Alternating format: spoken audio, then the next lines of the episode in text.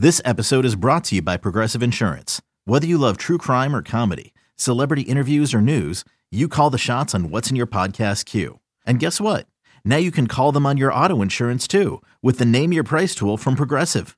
It works just the way it sounds. You tell Progressive how much you want to pay for car insurance, and they'll show you coverage options that fit your budget. Get your quote today at progressive.com to join the over 28 million drivers who trust Progressive. Progressive Casualty Insurance Company and Affiliates. Price and coverage match limited by state law. Good evening, Browns fans, and welcome to OBR Weekly for January 4th, 2023. My name is Barry McBride. I am the publisher and resident web dork of the Orange and Brown Report. Uh, my job is to ask questions from you folks in the chat room uh, and uh, to ask them to uh, OBR beat writer Fred the Legend Greetham, uh, who will provide the actual knowledge and insight that powers the program. How is it going, Fred? However, you want it to be going there, Barry. I want it to be going great going because fine. I want this. I want this to be another awesome OBR weekly, just like the last couple of weeks have been. And you okay. out there, li- you out there listening uh, and watching can make it be an awesome program with your comments and questions.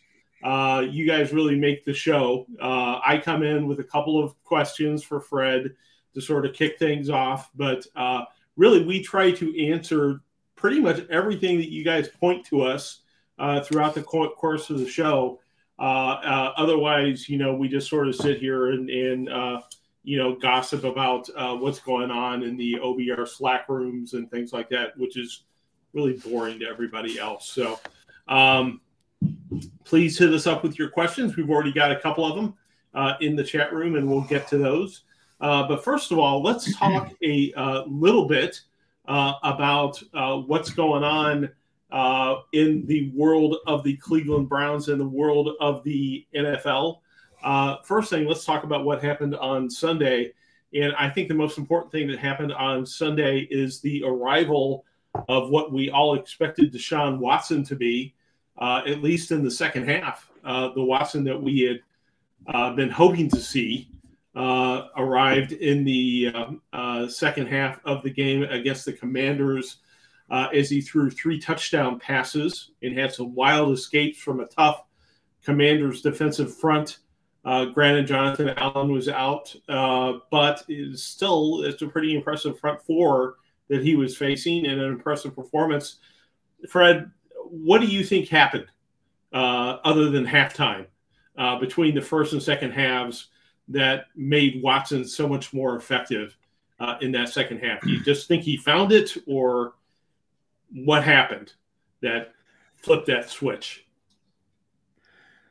Well, I think he found Amari Cooper. He didn't throw to him at all in the first half. They just tried to get a first down, third and five, a little simple out, and the defender slipped or he just missed the tackle and nobody else was out there and Cooper went for a touchdown, just seemed to to set everything on fire. Then, you know, everything started clicking and you know, and it was sometimes those are the things that happen in sports. You just got to get in a rhythm. you know, even Baker Mayfield, he was a rhythm quarterback. He would go 10 for 10 to start a game, or he might, you know, never find the rhythm as we saw last year more mm-hmm. than than finding it. And I think it's the same thing with Watson. Same thing with Donovan Mitchell the other night. You know, he couldn't miss once he got going. It he could have thrown it up blindfolded when it went in, and I, that's how it is in sports. And and I think Watson needed that. I think Browns fans needed it to see it. It's what I've been seeing since he got here. He's a superior athlete, very mm-hmm. accurate. Mm-hmm all those things, and you just wanted to see it in the game. It's unfortunate that the weather was so bad against New Orleans because if you could add that weather a week earlier, I think I think the Browns might still be playing for a playoff spot. Right. Any game, you know, earlier. But it's better later than never. Now what I like to see is pick up where he left off and go over there and and blow the Steelers out. I don't know if that's realistic, but I think that would be the frosting on the cake, so to say, and and people would really be excited for 2023 because you can see the possibilities. You have a quarterback, especially when he runs the ball, that is a whole nother dimension. Yeah, absolutely. Um, you know, we haven't seen quarterback play like that uh, here. Um, you know, certainly Baker Mayfield had his moments, and other quarterbacks for the Browns rarely have had moments uh, in the past. But uh, we haven't seen a quarterback with that escapability, you know, that Watson brings uh, ever here in Cleveland since the return. But obviously, they're going to Pittsburgh. Uh, Pittsburgh's run defense has been surprisingly good uh, this year. Uh, Alex Highsmith uh, and Watt, obviously, uh, very strong uh, edge rushers. how challenging do you think it's going to be for Washington to replicate that kind of performance against the Steelers' defense? It's going to be very focused on dominating the line of scrimmage.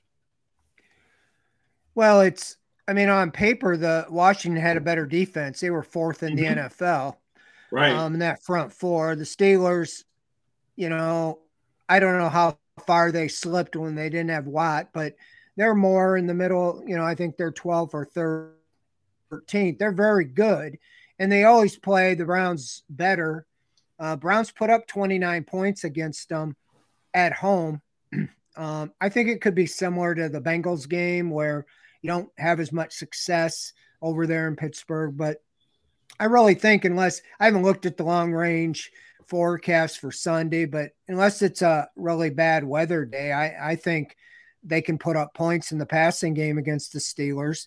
Um, and I think they'll I think they'll be fine, you know, as far as I do think Washington had a better defense, but they figured it out later in the game and you know when you when you only throw nine completions and you have three touchdowns that's very efficient. And uh you know and he said that's what he's all about is you know if he can throw the ball 15 20 times and they win that's okay with him. So we'll see. But i think that the steelers are just the Steelers. I've been over there so many times for the season finale. It always seems like they schedule the Browns in Pittsburgh for the season finale. And I don't know how many times I've been over there, you know, listening to Jimmy Haslam in the locker room explaining why they're firing the coach, you know, or why they're making a change, or even before Haslam, you know, Randy Lerner or whatever. Yeah. It just seems like, you know, that's a tradition like nothing else, you know, fire people and – lose in Pittsburgh in the finale. But um, I think they can they can spoil the parade for the Steelers. I think that's really the about the only motivation the Browns have. But with the offense picking up where it left off and showing they really are heading in the right direction. So I expect a tough game.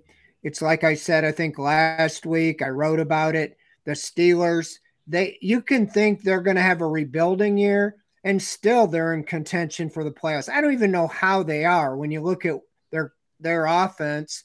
They're scoring about 17 a game. Um, they got a rookie quarterback who's thrown more interceptions than touchdowns, and yet they're eight and eight. And if the Browns do not beat them, the Browns will get last place. I don't yeah. know if the Steelers will still make the playoffs. They still have odds against them, but I think the other factor is I think you'd like to have Mike Tomlin finally have a losing season. You think about that. Browns think it's a big thing to have a winning year. The guy's never had a losing season since they hired him in 2007. Every year he's had a winning record. This is the he's eight and eight, so it's all in this game, you know, in that regards. But um, I think it'll be tough. I, I think even if the Steelers had 10 guys out, it'd be tough. They just, I mean, they beat the Browns with Duck Hodges. They beat the Browns with Mason Rudolph. They beat the Browns with guys like you never heard of. So there's just something about playing over there in Pittsburgh. Yeah, it's sick. Uh, you know, their quarterback, with all these mediocre statistics that he's amassed over the course of his rookie season, he uh, he's led them on, I think, three game-winning drives in a row. You know, he just comes to life in the last two minutes. You know, something to watch out for. And, and they get Watt back, and all of a sudden they're seven and two or seven and three uh, with Watt back. You know, even though uh, you know he uh, uh, has not necessarily set the world on fire, but all of a sudden everything is clicking for the Steelers. Uh, and uh, their offensive line is magically coming together, and their run defense is magically coming together. And uh, they're just annoying as hell. And uh, nothing would make me happier than to see the uh, Browns offense click like it did last week and for us to knock them out of the playoffs.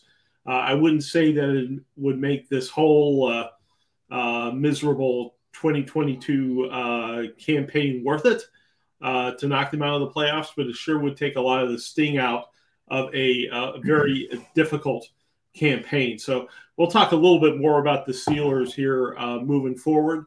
Uh, but I want to talk about another key player, player on the Browns uh, who uh, maybe doesn't get all the credit he should, and that's Nick Chubb. Nick Chubb has had a very another very good game last week.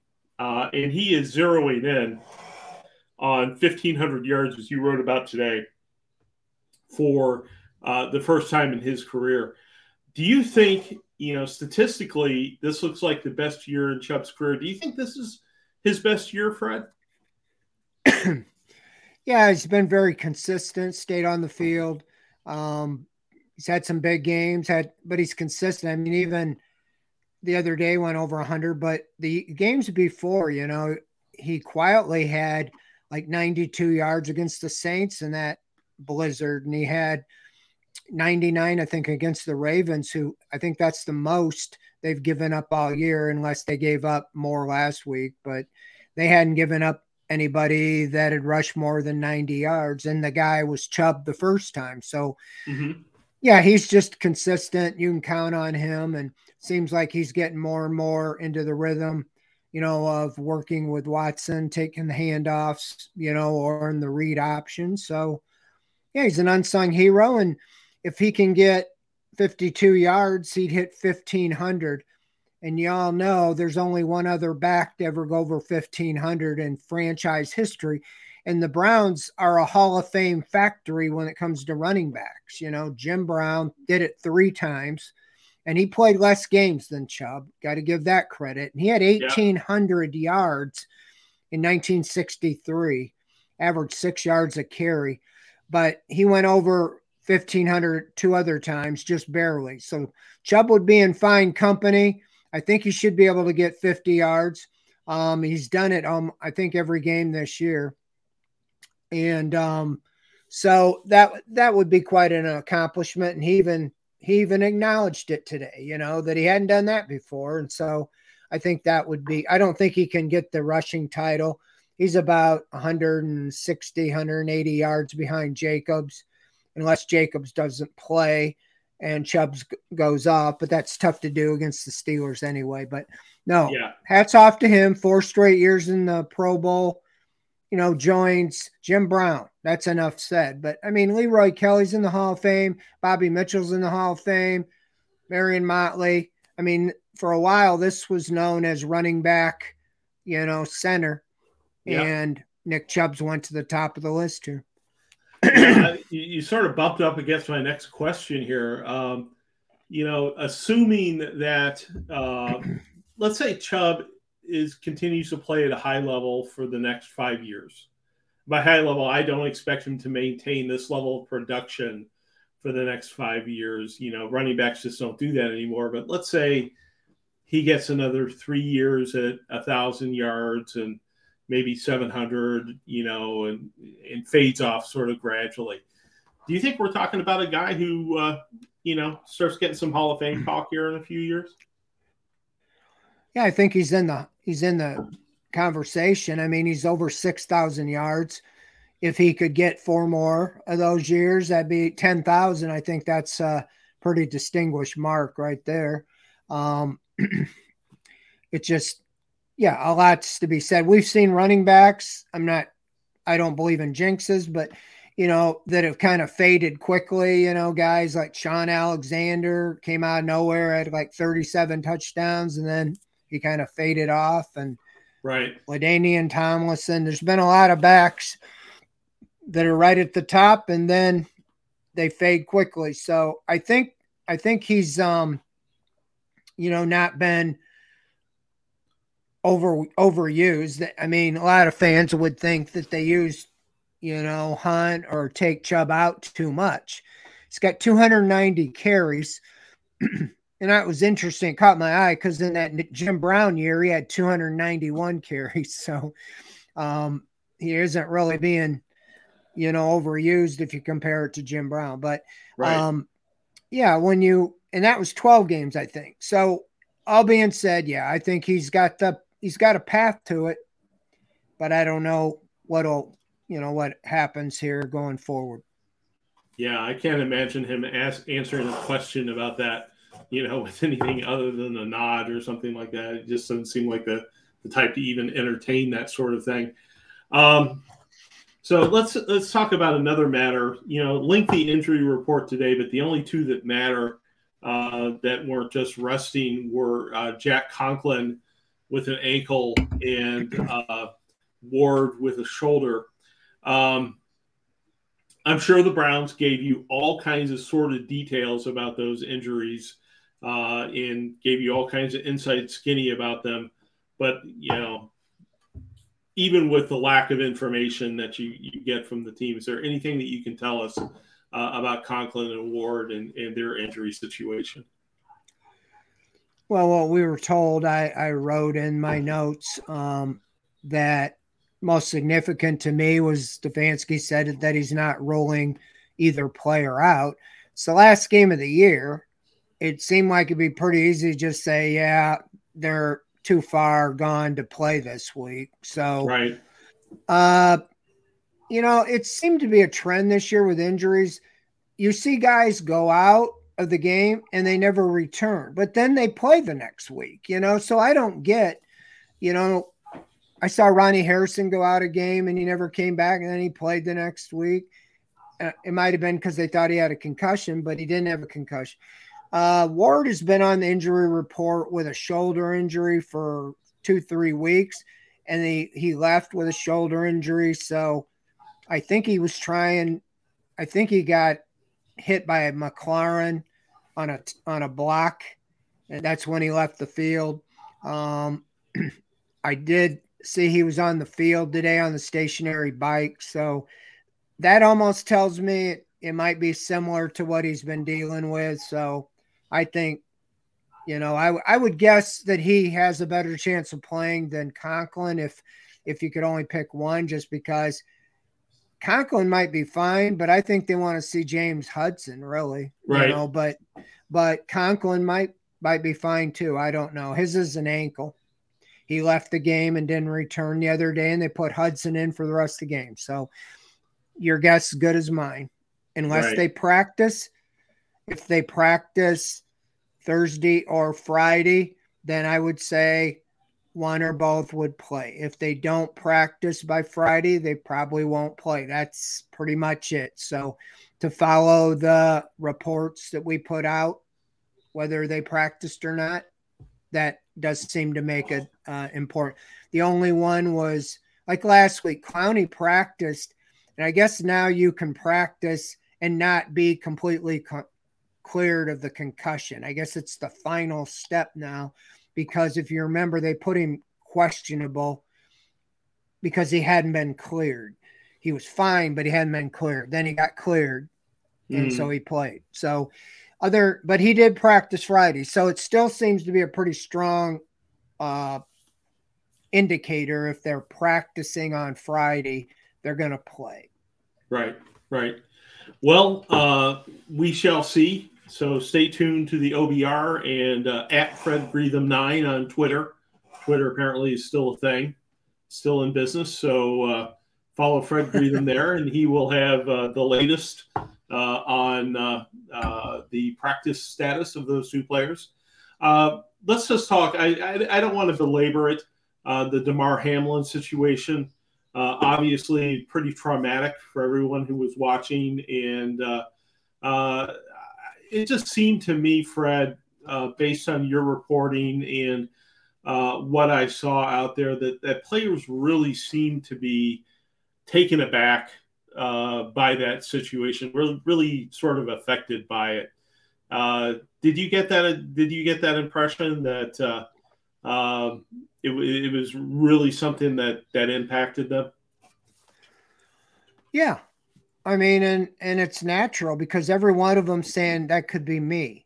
You know, every mm-hmm. play, I'm doing the same thing, and you know, and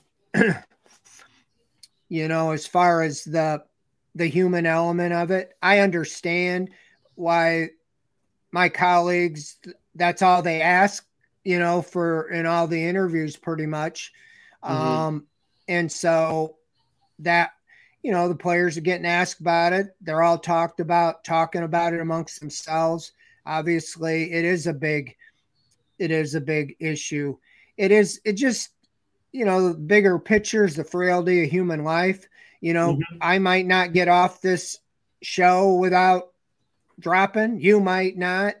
That's how it is every day in life.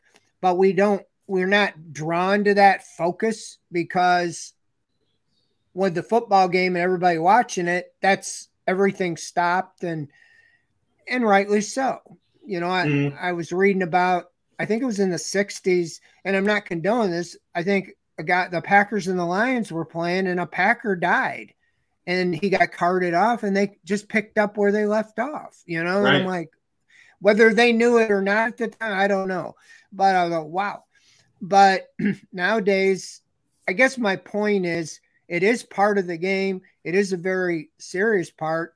But what if a guy up in the stands, how many people during games are having heart attacks and, you know, and dying or in accidents on the way home and dying? there's no attention to that because they're not NFL football players. Right. Right. Know? right and right. I'm not saying that it shouldn't be, but I'm just saying it is a little higher um, chance of this type of thing happening, you know, in an NFL football game. I mean, we see them even in non contact practice hitting. Right. And, uh, you know, part of what what I've played in sports and baseball, and there was there was instances I was aware of with kids getting hit in the chest with a ball, and it can knock the heart out of rhythm. And um, mm-hmm. I don't know if that's what happened, you know, with the getting hit in that area, but right. they can take all the precautions they want, but it happens. But it's it's so rare, you know. Yeah.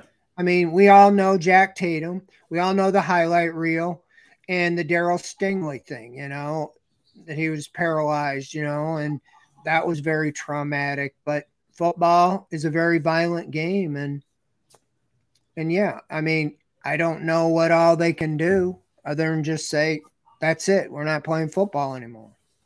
Yeah, which is which is not going to happen in the in the short term, but uh, I would think, especially for such young men, you know, seeing a uh, you know, near fatality like that uh, on a football field in such a familiar situation had to be somewhat traumatic.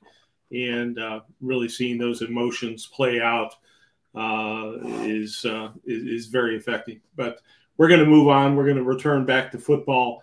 Uh, and another difficult situation is can be found at the end of every year when jobs are at stake. And one job that appears to be at stake is that of defensive coordinator Joe Woods.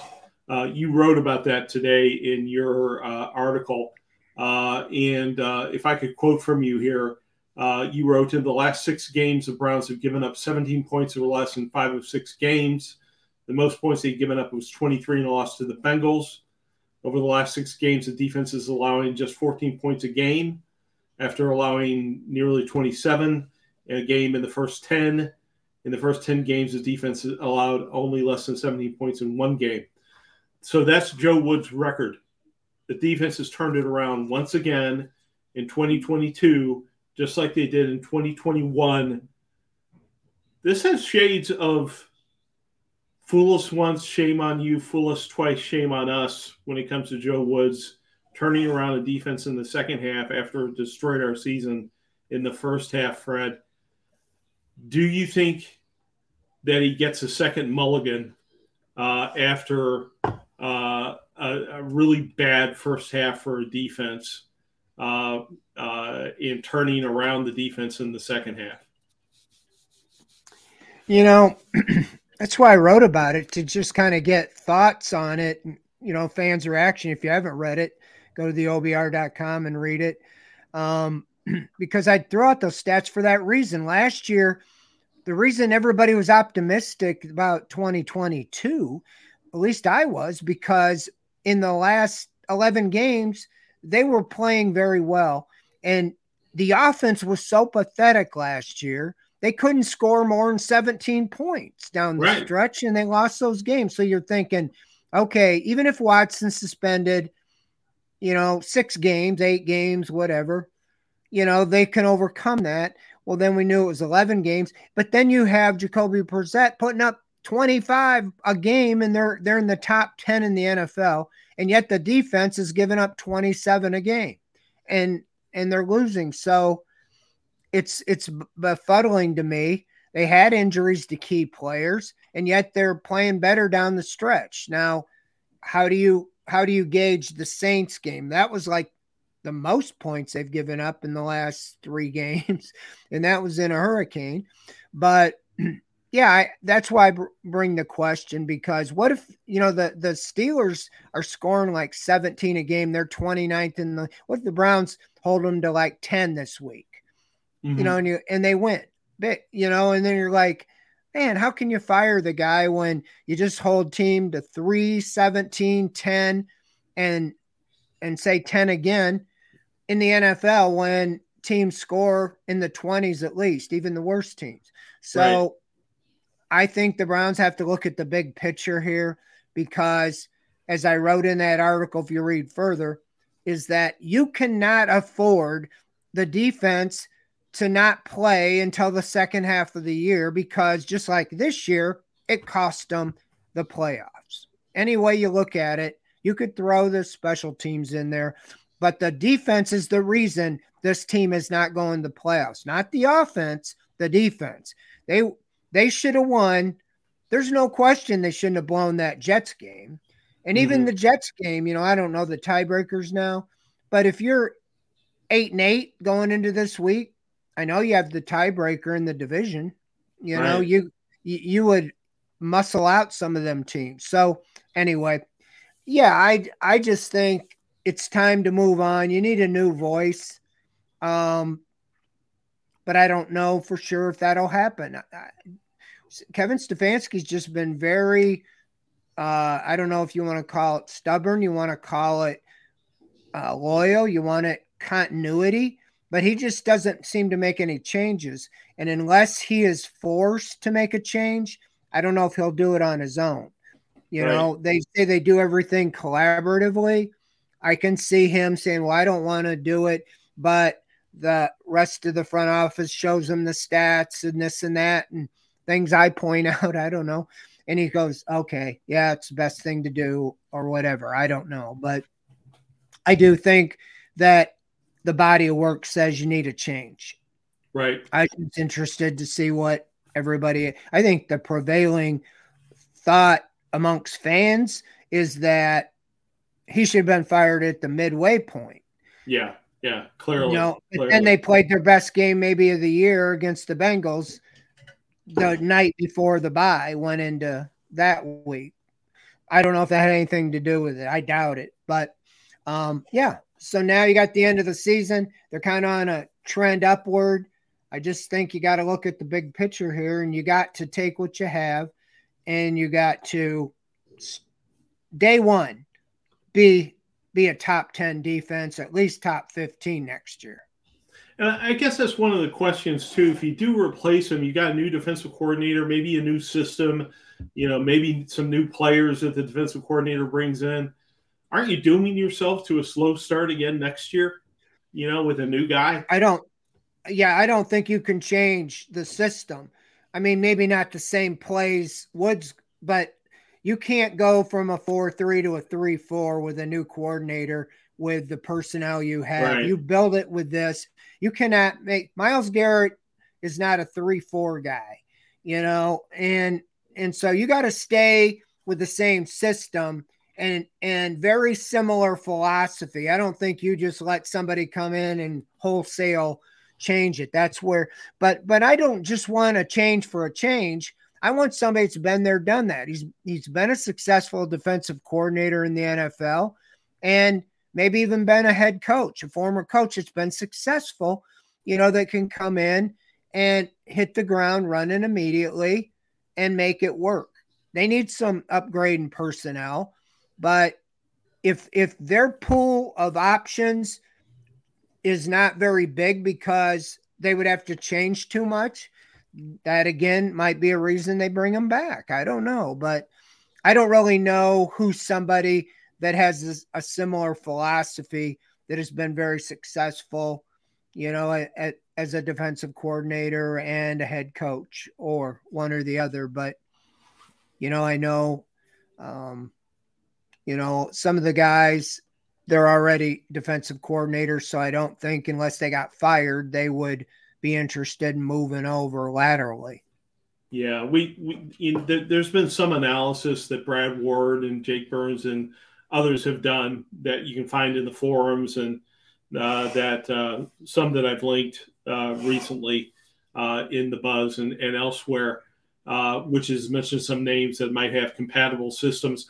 Voltron here says to Woods' credit, you had players learning new positions this year. And they did get blasted by injuries. I, I think one impressive thing is how well the defense has played with all the injuries at the linebackers, and you have to give Woods credit for that. On the other hand, you know, counterpoint is that they have played. This was true last year as well. Down the stretch, they played some really struggling offenses. Um, this year, you know, they got Carson Wentz, who really did them a lot of favors you know, they played some struggling offenses again this year.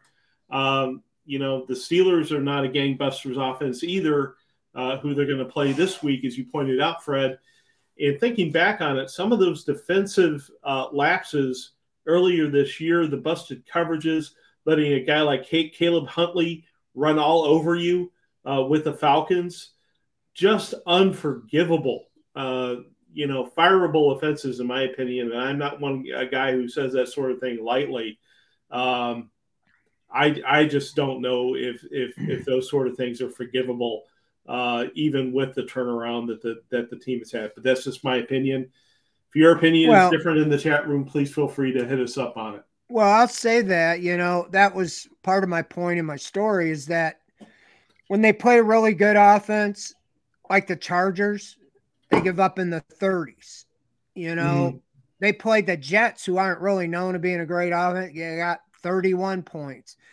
The Ravens, well, not the Ravens, the Patriots, they've struggled most. They had 38 points against the Browns defense. Right. Um, right. Like I said, five times they gave up 30 or more points in the first 10 games, 39 against the Dolphins, you know, and then 31 against the Bills. The Bills might have been the most legitimate of the group and he's playing they're playing well but it's against yeah teams that are lower tier or struggling quarterbacks. I remember last year the lions they had a guy named tim boyle and he beat them by like one point or something you know and that was an right. offensive i think it was like seven six or something like that. It was re- so big deal. But yeah um that's that's my point is that I do think somebody pointed out being aggressive. You put all this money into cornerbacks and defensive ends. How about locking down the outside receivers and, and attacking and not sitting back there and letting them go all the way down the field?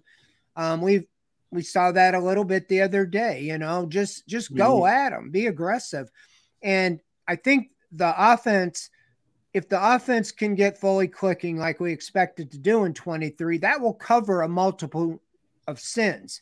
And one of the things I wrote in my story with the silver lining is because they struggled offensively and have recently, it really pointed out the defense, you know, the struggles on that side of the ball because they lost games because the offense couldn't score enough points when the defense could have just held the team down, made a stop, and they'd have won the game. So, yeah, I just think it's too little, too late. You know, you don't get anything going um, till it's too late in the season. And on the point you just had, you put up on screen previously, is I disagree of having to learn new positions. They brought back nine of the 11 starters. I gave them a pass in 21. That's why they had a slow start because they were all new new guys in the system. This year you had nine of the 11. Anthony Walker got hurt in maybe the third game, fourth game, but still they've had most of the team, you know, on defense. The two defensive tackles were the only two positions that they got new and when I didn't really know if those were upgrades or not, but um, whether that's on Joe Woods or or not, or on Andrew Berry, but still, I think they had continuity this year, and that's why we expected them to play much better. All right, fair enough. Um, well, I tell you what, let's start going to some of those uh, uh, chat room questions. We've got 13 of them stored up here. Uh, if you've got more, please hit us up with them. Uh, uh, first question we have. Oh, this is a good one. Fumble 13. Will Fred pull out the shades? I, you know, I don't know. I don't know if the future is bright enough, you know, at, at this point with us facing the Steelers this week for Fred to pull out the shades. Well, if you ask me, you asked me about this week, you know, what I think or whatever, you know, at some point here tonight, I'll, I'll give you an answer. All right, fair enough. Fair enough. Uh, next question we get is from Mr. Robinson, and he asked us well before the show started. He said, "Will the Browns involve Watson when it comes to bringing out a wide end in free agency, perhaps?" and uh, that's a separate question from the second one. Uh, do you think that Watson will be consulted? You know, bringing in maybe talking Will Fuller out of retirement or. Uh, I don't think DeAndre Hopkins is available, but uh, bringing in someone that uh, maybe uh, Watson favors back into the system, Fred. Well, I think that most most teams do consult their quarterback, you know, just to keep them in the loop. But I don't think, you know, they're relying on him to be the personnel guy.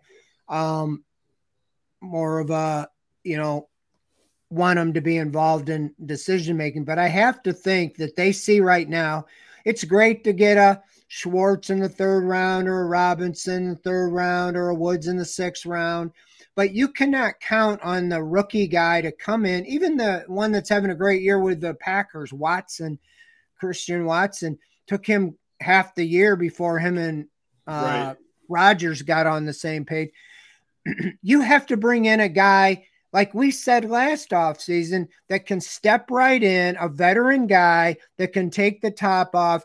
And I would even go to say that would fit between Cooper and Peoples Jones. I think Peoples Jones has done great, but I still would like an- another guy in between those two that so you have three threats downfield and a guy that can take the top off. If it's Will Fuller, go get him. If it's if it's somebody else, go get him. But yes, they need a guy that steps in the off-season programs ready to go and you know what you're going to get. Not like well we hope he develops and by the middle of the year he can make a catch or two. You know that's what you're getting out of these third round draft picks. And we all knew when you traded the way you're first that you weren't going to get a Garrett Wilson or Chris Olave or those type of guys and it's the same situation this year. Thank goodness he was able to trade a fifth round pick for Amari Cooper. I'd say go see if you got any more of them on the shelf, you know. My goodness. It, yeah. But just even on the Cooper, we saw when he was hurting or he doesn't play, they have nothing. So that's another reason why you need another top three receiver that that's immediately top three on this group. So that's what I have to say there. As far as um, more aggressive on the play calling. I don't think Kevin Stefanski is really going to change the way he is. He's just he is what he is. He's going to go for it sometimes when you're thinking, "What in the world are you doing?" and other times when you're going to say, "What in the world are you doing?" You know, it's like yeah. the other day. The rule is when you get points, you don't take them off the board. He made the field goal, and they took the penalty took the points off the board. And it wasn't like they were putting the ball on the one, they put it on the three, I think. So, anyway, it worked out for him, you know, winning the game. But for a while, it was a seven to three game at halftime, and you thought seven six would have looked a lot better. So yeah. All that being said, yeah, I, I don't know. I think Stefanski is Stefanski and he's going to just do what he does. All right, fair enough. Uh, I, I, was going to say just he's going to do what the analytics say that he should probably do. You know, either way. But at any rate, Paul Spencer asks if Woods gets fired, do you think it'll happen sooner or later? What's your what's your gut on that one, Fred? Well, I think if they do it, it would be soon. I mean, unless they unless they're not on a consensus, and I mean, usually when the mind's made up, it's done on whatever they call it, Black Monday, next Monday when everybody gets fired, the head coaches. Um, in fairness, you know, so he can get another job or whatever.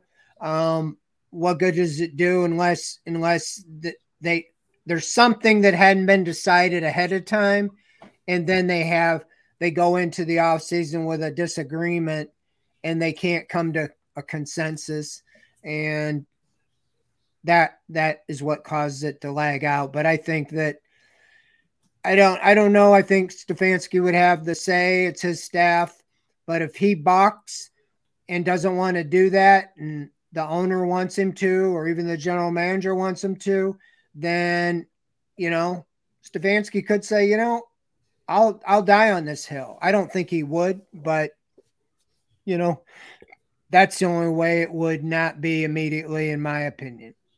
But again, I don't think it's a foregone conclusion. I mean, they don't think the way the fans think, you know. They might say, you know, we got it figured out now. Um, let's let's do. I just think that you need a fresh start. But I will say this: you got to have a better option than just fire somebody to fire somebody. Right. You know, I, I'm not the idea. Mostly when you see with head coaches around here with the Browns, they fire a guy, but they don't have, they might have a, their eyes set on somebody, but then he turns them down. And number two right. turns them down, three, four. And then you get a guy like Rob Chudzinski or Mike Pettine who are just so hoping to get a head coaching. They they do whatever. So right. I just think that you have to have feelers out there that you can get a guy you want immediately, you know, and you know something about him and you know he's been there, done that, and it's an upgrade from day one. Right. I have to give Red Leader props. He echoes your sentiment, Fred, uh, about uh, make sure you've got somebody better uh, waiting in the wings before you get rid of your guy.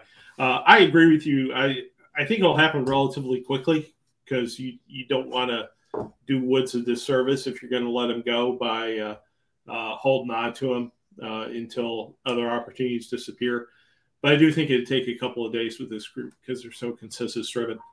Uh, let's talk about Jadeveon Clowney. There was a report uh, in the media the other day that there's mutual interest. reading the report, it sort of seemed like more coach speak coach sort of saying, "Yeah, we sure need him," and uh, the player saying, "Yeah, I like it here." Then there's you know actual agent talk about continuing a contract. So seemed to me to be a little bit overblown. But uh, what do you think? Do you think it's worth trying to keep Clowney around a year, or uh, uh, do you think he'll uh, play his old think, games again, Fred. I think when he plays that he helps the defense. You just can't count on him. I said that last year. Right. And he had one of his best years. He had nine sacks. With that said, he didn't really draw a lot of interest last year, and I thought he would with nine sacks and really had in one of his resurrection year.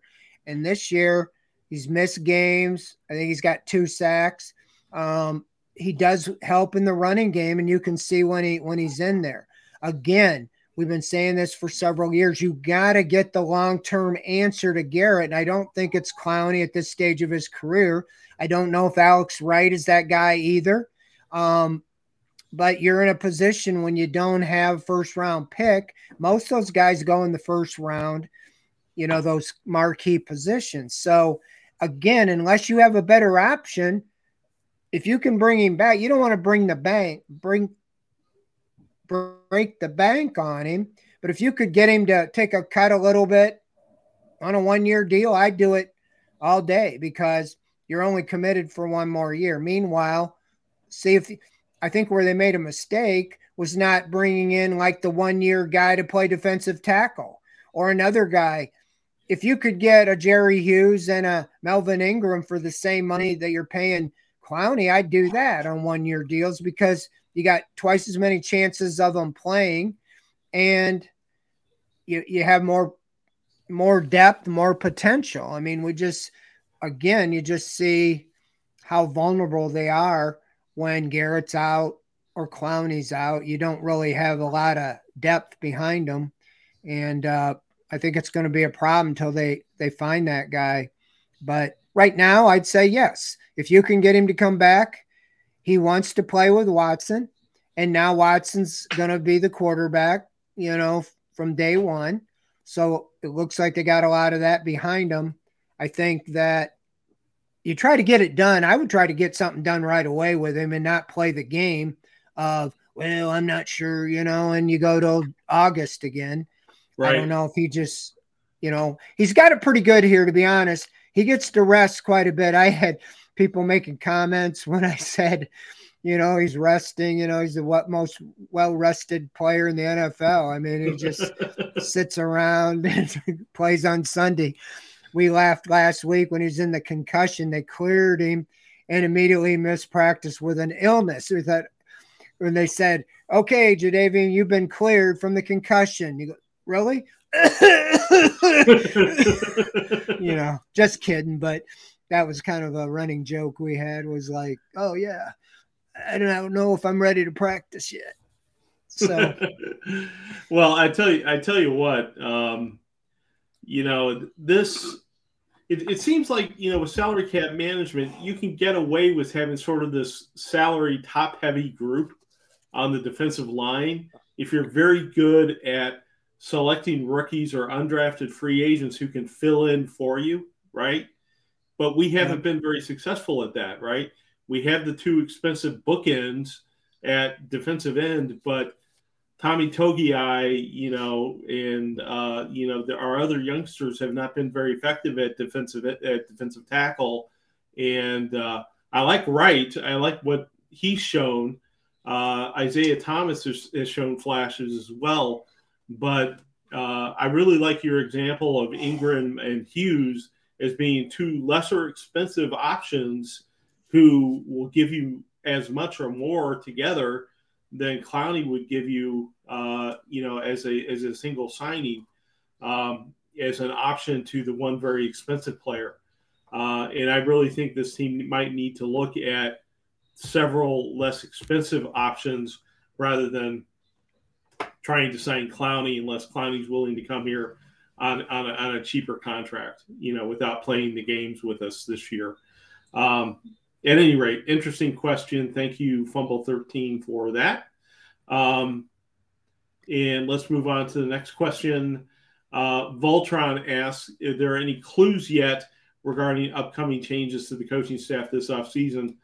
Certainly nothing leaking out through the regular media channels, right, Fred? You know, it's all it's all pretty clamped down and quiet and, and no hints at all with regard to any postseason decisions regarding the coaching staff. So um, we've certainly heard, if you follow Rumor Central on the OBR, there are murmurs which have come out via our insiders, uh, but nothing via the normal media channels, right, Fred?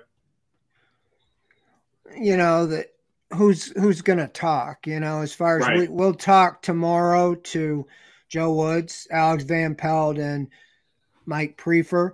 And Woods he kind of he doesn't give in anything, but you know, he kind of jokes. He knows where the thing is. And last week he said, one more time, right?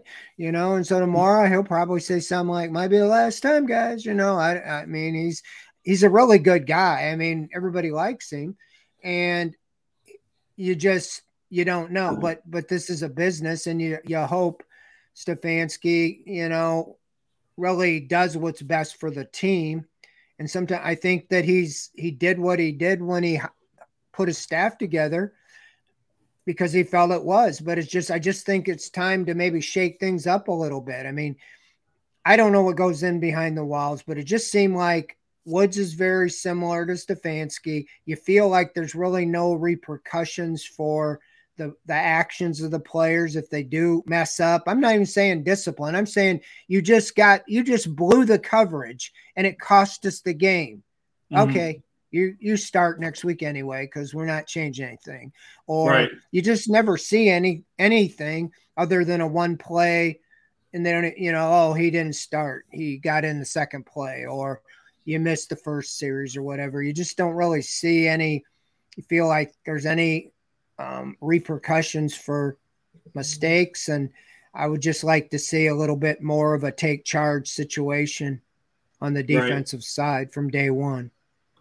Uh, E. Gillen asked sort of a related question. Is, is there anything that you've come out in your, you know, obviously you're there every day listening to players talk, anything that comes out in terms of a player perspective on Woods, uh, any sense of um, I, I know there were comments earlier this year uh, about players knowing their responsibilities and so on and so forth. Any sense recently that that's sort of changed, that players feel good about the coaching that they're getting um, coming out in interviews?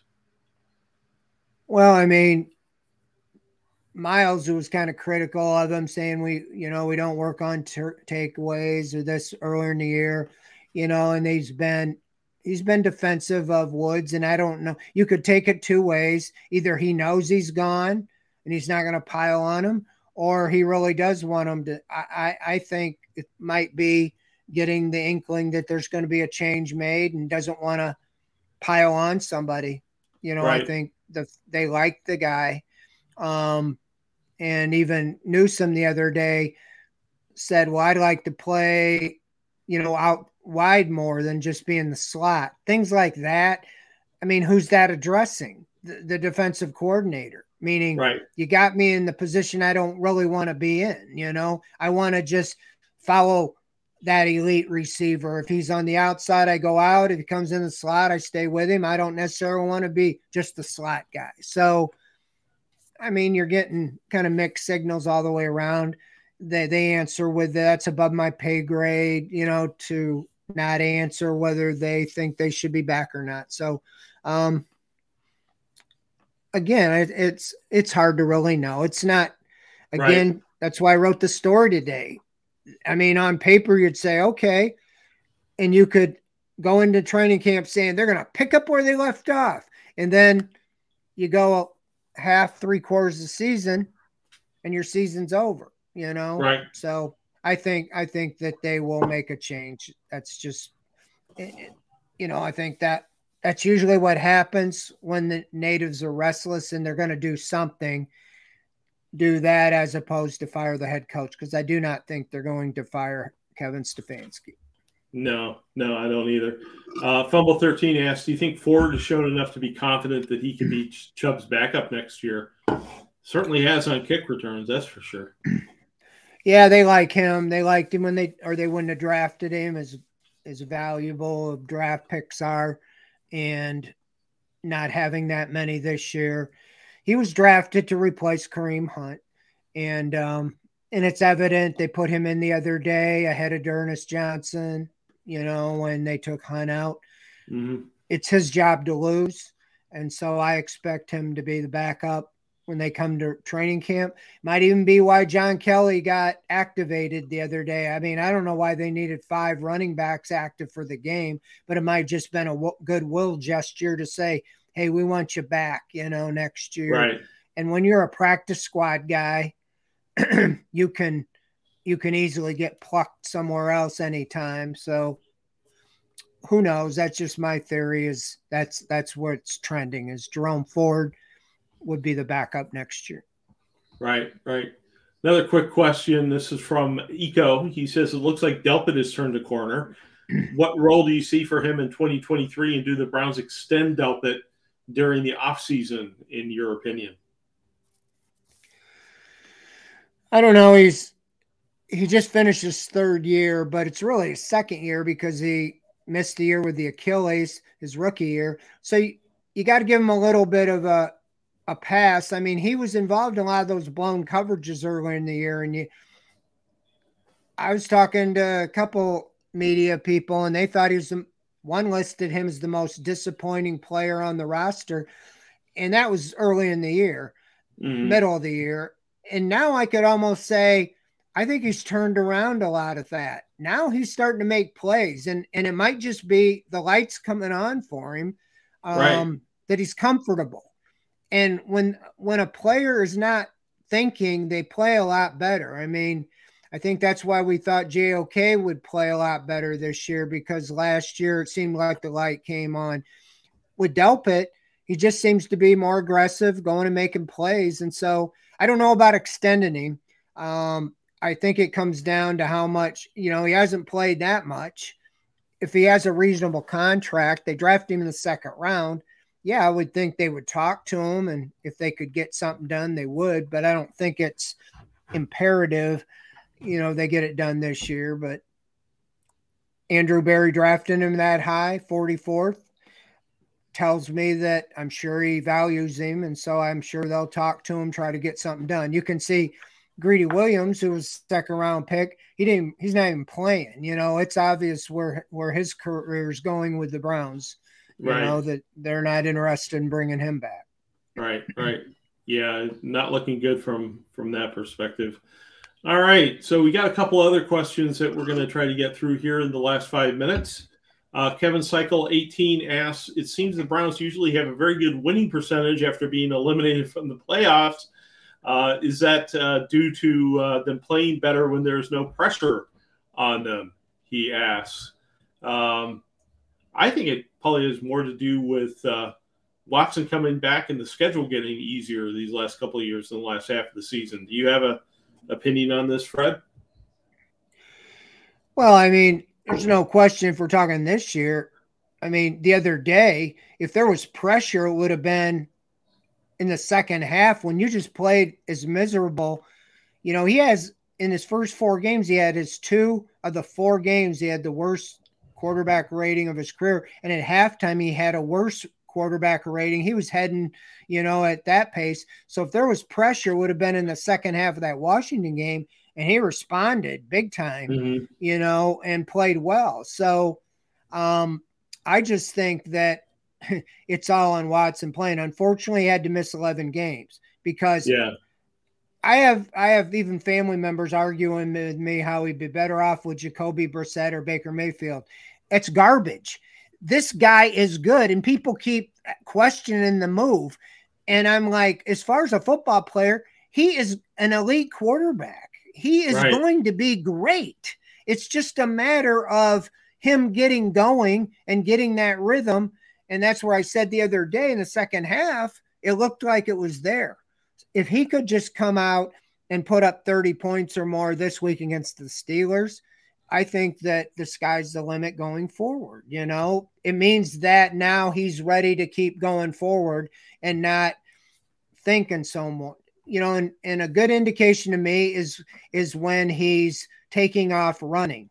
You know, even if it's not a design play. I mean, he's had three big plays running with the ball, and that's just an element that we haven't seen here with the Browns. You know, right. you have the pocket passer, they collapse, you get sacked, that's it he escapes and takes off for 20 yards.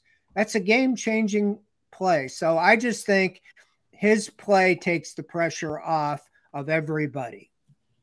Yeah, and his ability to extend passing plays with his escapability, you, you know, it's just, yeah, he takes sacks. You know, he took quite a few in the first half, uh, uh, you know, this weekend, but, uh, this is a different beast. Okay, we're going to get to two more questions. First one here from Design Critique on YouTube says, Fred, I'd like us to crush the Steelers 31 to nothing, but long term, would it be better to beat them by only a couple of points so they don't wake up and take us too seriously going into next season? Your take on that, Fred?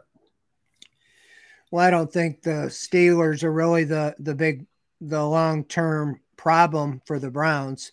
It's more like in Cincinnati or Baltimore. But no, I mean, the biggest question to me, I wrestled if you lose this game, you get fourth place, you get a much different schedule.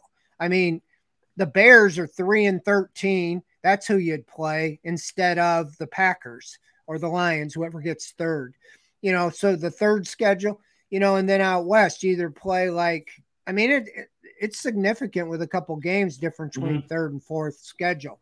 So, but the fact I said get knocking the Steelers out of the playoffs, knocking Tomlin out of having a winning year for the first time, and it's the Steelers. That's just too big to me to not have the desire to win that game.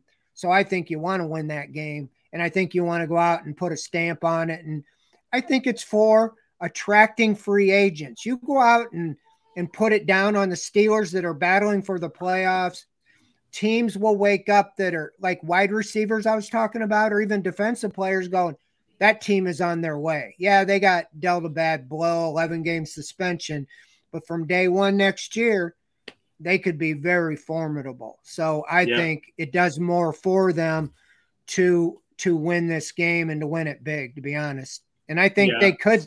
They're a much better team on offense. If you just outscore them, you know, you're you'd be in good shape. I, I just don't. I don't think the Steelers need anything to fire them up to play the Cleveland Browns. You know, there you go. There you go. One last question. One last question. This comes from uh, Sancho Bermuda. He asks, uh, "Would you rather tackle Chubb or let Myles Garrett tackle you? Uh, what is your What is your preference, Fred?" Well, he says tackle, so I would not tackle Chubb. Garrett, I would just I would just fall my as soon as he got near me. So, you know, I would already absorb the blow, so to say. But put the shades on. Going to be optimistic. You're going to see the offense pick up where they left off and put up a good. Um, I, I say they're going to score 30 points against the Steelers on Sunday. All right, I like to hear that. I like to hear that. Let's end with a blast of optimism, and we will see you back here on January 11th for OBR Weekly. For uh, Fred Greetham with the shades on, I'm Barry McBride. Thanks for listening. Thanks for your questions. As always, we will see you here next Wednesday for OBR Weekly. Good night, everybody. See ya. Thank you.